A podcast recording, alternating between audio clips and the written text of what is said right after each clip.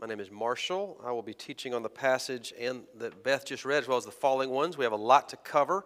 Uh, we actually will end up reading all of those uh, sections as we make our way through uh, this, uh, this text, but we're going to break up uh, the reading. But let me pray before we look at Matthew 24 and especially Matthew 25.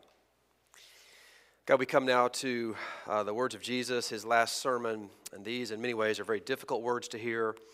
They're motivating words to hear.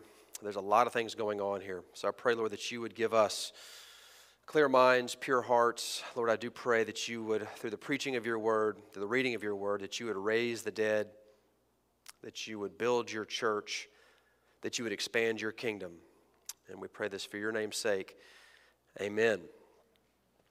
Well, as you have uh, seen read before you, th- this sermon that I'm about to preach is based on Jesus' sermon, his last sermon, and it's a sermon about what's a sermon about judgment. Now, uh, you know, kind of things going on in the world. Attendance is kind of picking up a little bit. I know that uh, some of the places are uh, on spring break this week, but attendance is up, getting a little crowded in here. So I decided to thin the crowd out a little bit, uh, preach a sermon on judgment. So if I don't see you again, but seriously, during Lent, we're looking at the six weeks leading up to the six weeks leading up to Easter. We're looking at the last eight days of Jesus' life. Eight days, eight days that changed the world. Two weeks ago, we looked at Jesus' triumphal entry, where he rides on a donkey into Jerusalem all the way to the gates of the temple. He goes into the temple and he clears the temple out, which should have told us that judgment was coming. And then last week, in his second to last sermon to the crowds in Matthew 23, Derek looked at uh, Jesus' uh, second to last sermon, which is also in many ways a sermon on judgment. Well, this week we look at, according to Matthew, the last sermon of Jesus in Matthew 24 and especially Matthew 25. Jesus knows what he has come to do. He knows he's about to die. And he has one last message to preach. As a preacher, I think about what will be my last sermon. Uh, I, I, don't think I'll do this. Uh, uh, what will what was Jesus' last sermon, though? Jesus' last sermon was on judgment. I do want to note verse chapter 24 verse 3. I included it for this reason. Jesus is speaking to his disciples. If you are here this morning and you're not sure what you think or believe about Jesus, we're so glad you're here. In many ways, this sermon will be you listen, overhearing Jesus talk to his followers. Uh, this is a sermon primarily directed at those who are followers of Jesus, uh, we often called Christians. Now, every other week, every week, I should say, when we come to the Lord's table after the sermon, we confess the Apostles' Creed. And I don't know what you do during that moment. Maybe you tune out, maybe you recite it, maybe you read it. I don't know what you do, but what I do is I try to pick out one line from the Apostles' Creed and kind of think about it as we're reading through the Apostles' Creed. Well, I'll tell you one line that I don't think a lot about as we do that. And it's the line that says this Jesus will come again to judge the living and the dead. I don't think about that a whole lot, if I'm honest. But it is the Christian confession. And this statement from the history of the church, the Apostles' Creed is 1600 or so years old, is based on the teaching of the Bible and actually primarily in many ways the teaching of jesus. One of the scholars i was reading this week uh, pointed out that there's like 148 sections of jesus teaching 148 sections of jesus teaching and 60 of them 60 of them refer to judgment. Almost half of Jesus' teaching is about judgment. And all of his sermons in the Gospel of Matthew, all of them end on a note of judgment and warning. I'll safe to say this, is, uh, this proportion is not reflected in modern preaching. I'll confess to you, it is not reflected in my preaching. I was convicted by the words of one of my favorite New Testament scholars, a man named Dale Bruner, who said this, and I quote The absence of the last judgment contributes to contemporary preaching's frequently noticed dullness and lack of urgency, and to its Father Christmas God, who is not even distantly related to the Holy One of Israel, not to mention the God and Father of our Lord Jesus Christ. So the early church thought judgment was important. Jesus thought judgment was important. Some of the more actually thoughtful and compelling voices in contemporary culture and secular culture have important things to say about judgment. Vince Gilligan, some of you would know if you're a TV follower, Vince Gilligan created the show Breaking Bad. He was the director, producer, creator of Breaking Bad. And I'm almost certain he does not profess to be a Christian, but one of the you know, great creators in Hollywood. Uh, his story, Breaking Bad, if you saw that, is the story of how one ordinary person, how any ordinary person, by the way, uh, can become a murderous monster. That's the premise of Breaking Bad. It's a cinematic reflection on sin consequences, judgment, and even hell. Listen to, his, listen to Vince Gilligan in an interview with the New York Times about a decade ago. Vince Gilligan says this I feel some sort of need for biblical atonement or justice or something. I believe there is some comeuppance, that karma kicks in at some point, even if it takes years or decades to happen. I hate the idea of Idi Amin living in Saudi Arabia for the last 25 years of his life. That galls me to no end. I want to believe there's a heaven, but I cannot not believe there's a hell. Translating Vince Gilligan, not only do I believe in eternal judgment, I need it to be true. Jesus, the early church, even secular voices. I want to go one step further and say that you and I believe in judgment. My point's a little easier to make than it was a month ago. The most unifying sentiment in our world in the last two years, maybe even since 9 11 or longer, the most unifying sentiment has been over the last three weeks. We want justice in Ukraine, and we want judgment for the perpetrators. At some level, merely speaking the name Vladimir Putin unites people in a desire for judgment. Now, why is that? Because deep down in our bones, we believe that there is right and wrong. And though judgment may tarry and redemption is offered, in the end, we want there to be, need there to be, judgment. Now, to be declare, the stories that Jesus tells today in our sermon today is not talking about judgment in this life, but talking about eternal judgment. Now, we're largely skipping Matthew chapter 24. Uh, Matthew 24 is largely about the fact of judgment. Jesus is saying judgment is a fact, it is coming. And Matthew 25, which we are looking at, is how to wait for judgment. What do you do while waiting for the judgment that is coming? We're going to have to move pretty quickly, but I have three points. They're all according to each of the three sections of Matthew 25. What do you do while waiting for God's judgment? Verses 1 to 13, you watch. Verses 14 to 30, what do you do while waiting? You invest your life well. What do you do while waiting? Thirdly, verses 31 to 46, you love the least. First and most quickly, verses 1 to 13, the verses that Beth read for us, we watch. This is a story of 10 virgins who are waiting on a bridegroom who is delayed in coming. Now, I don't need to go into all the customs of a first century Jewish wedding. You more or less get what is happening here. And as Jesus tells the story, there are five wise virgins who have stored up oil and they keep it with them. And then there's five foolish, or I like the translation, silly virgins who are not prepared and don't have enough oil. All of them are having some sort of slumber party uh, and they have fallen asleep in the middle of the night, the bridegroom finally comes. The wise rise up and they go into the wedding party. But the foolish, because they have no oil, their lamps have gone out, they have to go buy more oil. And by the time they get back, the door is shut. In verse 12, the bridegroom says, I don't know you. And they do not get into the wedding party. It is too late.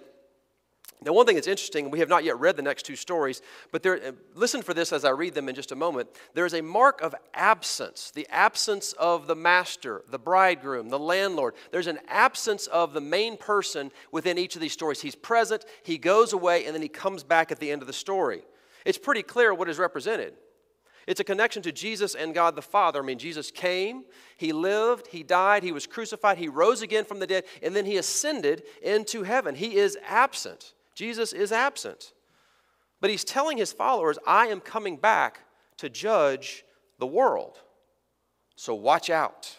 Be on the watch. To quote verse 13, watch therefore, for you do not know the day nor the hour.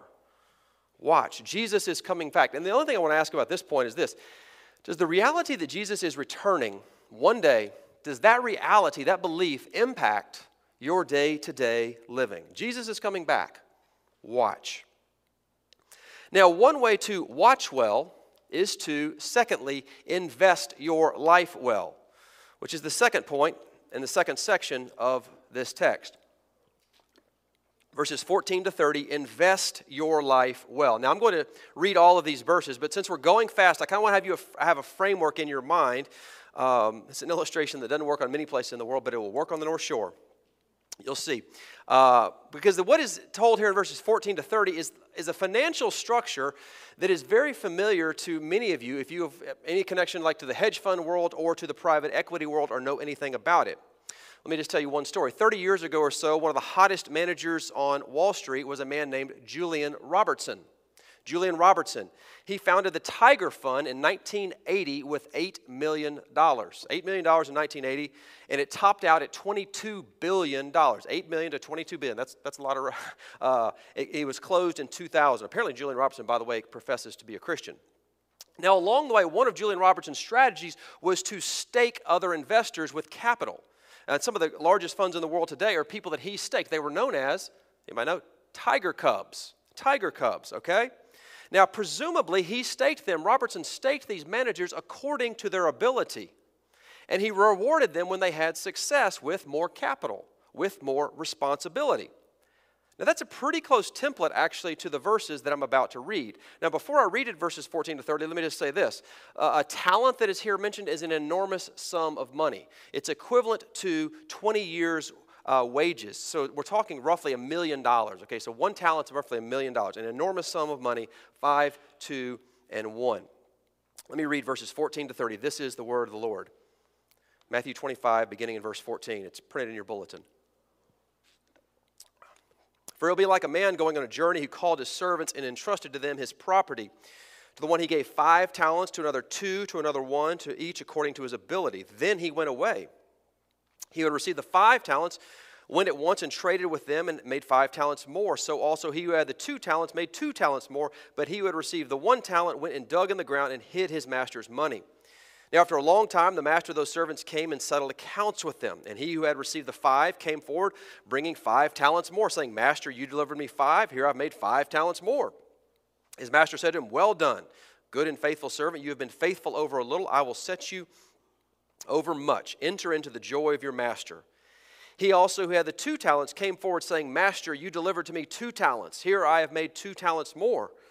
His master said to him, Well done, good and faithful servant. You have been faithful over a little. I will set you over much. Enter into the joy of your master. And he also who had received the one talent, came forward saying, Master, I knew you to be a hard man, reaping where you did not sow, gathering where you scattered no seed. So I was afraid, and I went and hid your talent in the ground. Here, you have what is yours. But his master answered him, You wicked and slothful servant, you know that I reap where I have not sown and gather where I have scattered no seed. You ought to have invested my money with the bankers, and at my coming I should have received what was mine with interest. So take the talent from him and give it to the one who has ten talents. For to everyone who has will be more given, and he will have an abundance.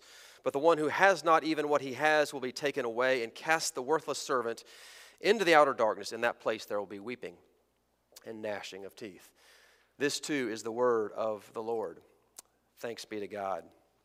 Now, several years ago, I heard a good sermon about these verses uh, by a pastor named John Pearson. Here was his outline. I'm going to use it and move quickly. Uh, first, with privilege comes responsibility. With responsibility comes rewards and consequences, and the reward is greater responsibility. First, with re- privileges come responsibility. Friends, there is a privilege to being a follower of Jesus, to being a part of his kingdom, a servant of God. And with that privilege comes responsibility. In the story, it's depicted as financial capital in the form of this thing called a talent. But the first and fo- foremost talent that we possess is the gospel of Jesus Christ. Jesus is talking to his disciples, okay? What is their main talent? It is the gospel.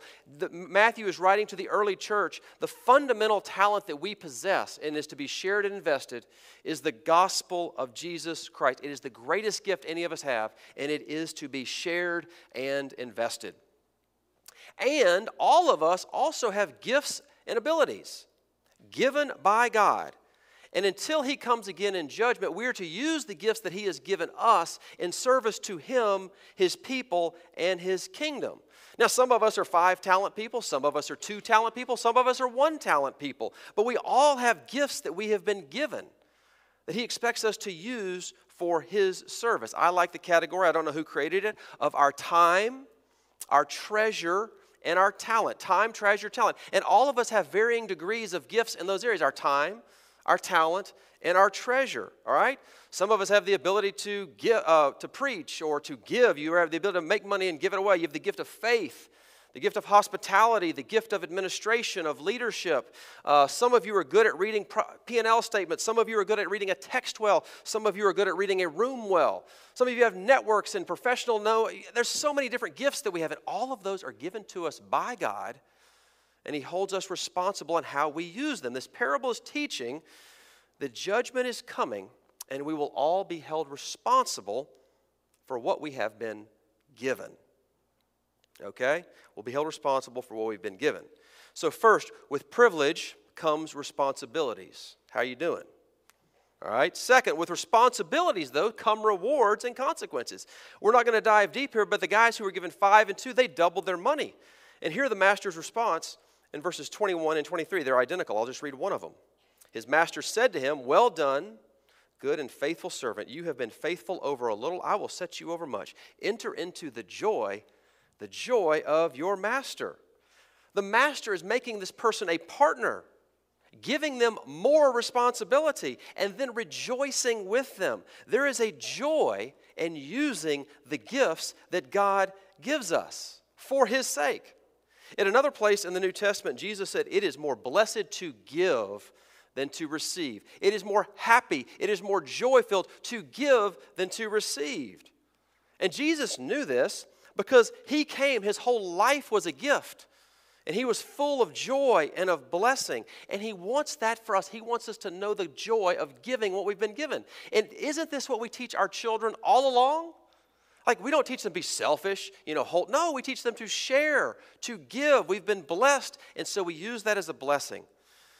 Friends, when you give a gift that God has given, it brings joy, the joy of the Master. I hope you've experienced that. The joy of knowing that God has given you something and you're able to give it back and pay it forward into someone's life. And I think this is the real rub in this story because the third guy, the one talent guy, he does not believe that. What distinguishes the one talent guy from the other two is his view of his master, what he thinks of his master. Look with me again. I'm going to read them again because they're so important verses 24 and 25. He who had received the one talent came forth saying, Master, I know you to be a hard man, reaping where you did not sow, gathering where you scattered no seed. So I was afraid, and I went and hid your talent in the ground. Here, you have what is yours. Look at his view of the master. It's one of hardness, of unfairness, even dishonesty. And because of that, he is what? Quote, afraid. I mean, contrast the fear and the joy. Friends, a fundamental principle of being a human is that we will do in every circumstance what we think will make us happy. It may be long term, it may be short term, but we will do what makes us happy. And Jesus' contention is that the greatest joy, the greatest happiness, is using what He has given us for others in the glory of His name, the joy of the Master. You see, the main application for this section is not so much you thinking about how you use your time, your talents, and your treasure. That is a secondary and important application. I want you to ask yourself that. How am I using what has been given to me? But the main application is by form of a question. Do you believe that God delights to give you good gifts and that as you give them and use them, you will enter into the joy of the Master? Because if you believe that God delights in you, you'll be a spendthrift with what He's given to you. You will be extravagant with what He has given to you your time, your talents, your treasure, because you are no. you are entering deeper and deeper into the joy of your Master. It's interesting, and I'm not going to talk much about this, but the deeper the joy, uh, what is the reward for investing well? It's actually more responsibility. He takes the one talent from the one guy and gives it to the one who has 10. The reward, the reward is actually more responsibility the more weight you feel, the more responsibility, you actually enter into more and deeper joy. I love that. Now, Jesus is not done teaching us how to live, what to do while we wait for the Master to appear. Because in addition to watch and invest your life well, he has one more story to tell. This one is not a parable, this is a picture of the final judgment. And I want to tell you that these are some of, if not the most terrifying verses in all of the New Testament for me. So let's read verses 31 to 46. The, ser- the section title is Loving the Least. When the Son of Man comes in his glory and all the angels with him, he will sit on his glorious throne. Before him will be gathered all the nations, And he will separate people one from another as a shepherd separates the sheep from the goats. And he will place the sheep on his right, the goats on his left. Then the king will say to those on his right, Come, you who are blessed by my Father, inherit the kingdom prepared for you from the foundation of the world. For I was hungry and you gave me food. I was thirsty and you gave me drink. I was a stranger and you welcomed me. I was naked and you clothed me. I was sick and you visited me. I was in prison and you came to me. Then the righteous will answer, saying, Lord, when did we see you hungry and feed you, or thirsty and give you drink? And when did we see you a stranger and welcome you, or naked and clothe you? Or when did we see you sick or in prison and visit you? And the king will answer them, Truly I say to you, as you did it to one of the least of these, my brothers, you did it to me. Then he will say to those on his left, Depart from me, you cursed, into the eternal fire prepared for the devil and his angels. For I was hungry and you gave me no food. I was thirsty and you gave me no drink. I was a stranger and you did not welcome me. Naked and you did not clothe me. Sick and in prison you did not visit me. Then they will answer, saying, Lord, when did we see hung- you hungry or thirsty or a stranger or naked or sick or in prison and did not minister to you? Then he will answer them, saying, Truly I say to you, as you did not do to one of the, the least of these, you did not do it to me. And these will go away into eternal judgment, but the righteous into eternal life. This too is the word of the Lord. Thanks be to God. Now we know this is a reference to the judgment day because verse 31 depicts the Son of Man sitting on the glorious throne. In verse 32, all the nations are gathered before him. Okay? So now, I don't know what you're feeling at this moment, but stay with me. And I'm actually asking you to stay with Jesus. Remember, this is the conclusion to Jesus' last sermon. I mean, after this, he drops the mic. Okay? This is his last sermon. And I want to come at this section through several questions. The first, this is the last judgment. What is the criterion by which we will be judged at the last judgment? I want you to know what it's not. The criteria we will not be judged by how we treated the people of Israel, the Jews. We will not be judged by how we obeyed God's law. We will not be judged by our missionary endeavor. We will not be judged by our knowledge of the Bible or theology. We will not be judged by our ability to preach to teach. We will not even be judged by our ability to pray. The criterion, according to Jesus, for judgment is verse 40 As you did to one of the least of these, my brothers, you did to me. Verses 35 to 39, and again in 42 to 45, Jesus equates himself with the lowly, and he makes people's treatment of them his criterion for judgment, which leads to the next question.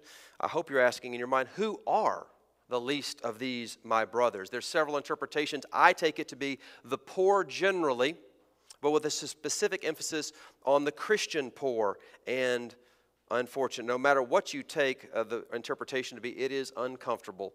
I don't know if I have the guts to say it myself, so I'll quote one of my favorite scholars, Peter Leithart. Peter Leithart says this Jesus is sending people to hell because they fail to care for the needy.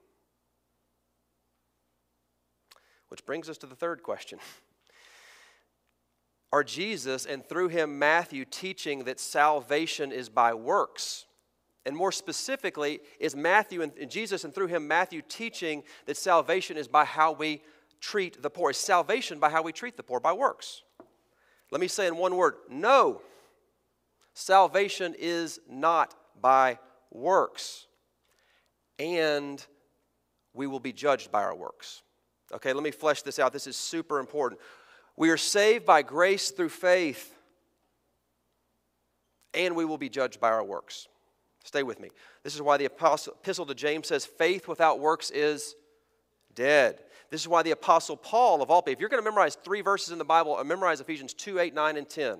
If somebody ever asks you, what is the Christian gospel, you can quote Ephesians 2, 8, 9, and 10 because it says this. i am summarizing a little bit.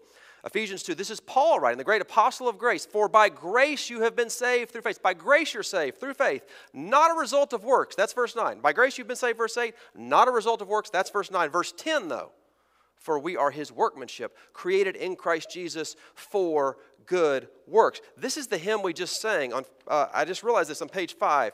The hymn we sang right before the children's song. To see the law by Christ fulfilled, to hear his pardoning voice, changes a slave into a child and duty into choice. And then the last line now freely chosen in the Son, we freely choose his ways. You see, as we love the least among us, that is proof that we have been united to Jesus.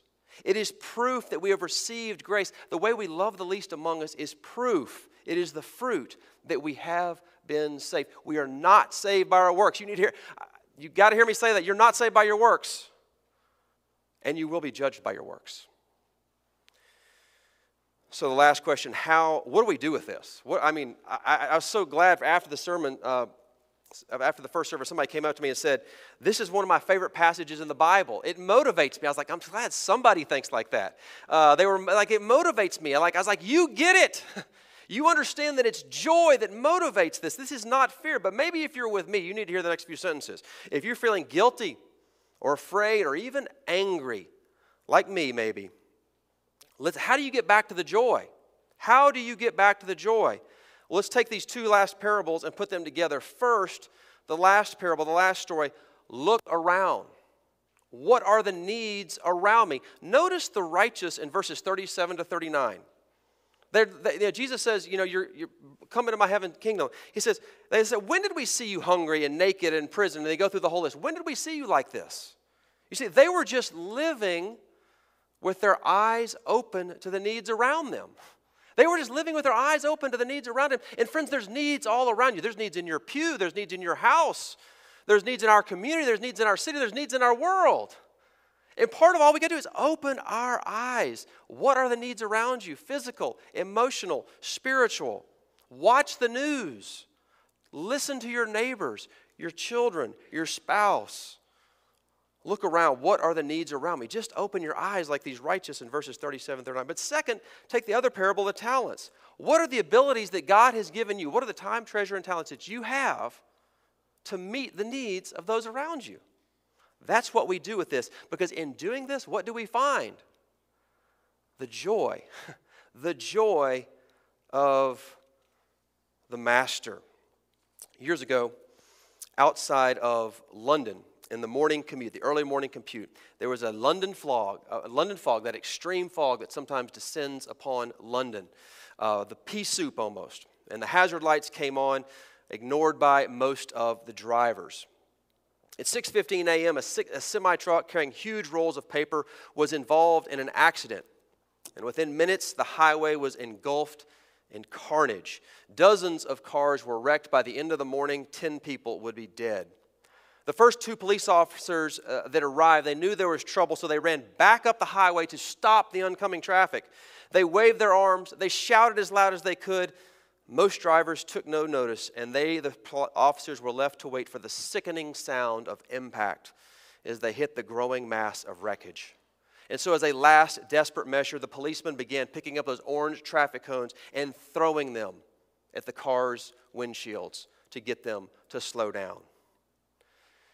You see, friends, Jesus' words in Matthew 25 are like those cones being thrown at our windshield. Jesus is saying judgment, it's real. It's, I did not even go into all the stuff he says about hell. I mean, verse 30, outer darkness, weeping and gnashing of teeth. Verse 41, eternal fire prepared for the devil and his angels. Verse 45, eternal punishment. You see, friends, in love, Jesus is throwing cones at our windshield. And he's saying, Watch, invest your life well and love the least among you. But, friends, Jesus' love goes beyond his words. His love goes beyond what he says, because I didn't stop the text, did I, at the end of verse 25? Look at the conclusion of the sermon, the first two verses of chapter 26. When Jesus had finished all these sayings, when he had finished his preaching career, he drops the mic. Then he says to his disciples, You know that after two days the Passover is coming, and the Son of Man will be delivered up to be crucified. You see, after preaching a sermon on judgment, Jesus moves towards judgment. And this, friends, is the scandal of Christianity.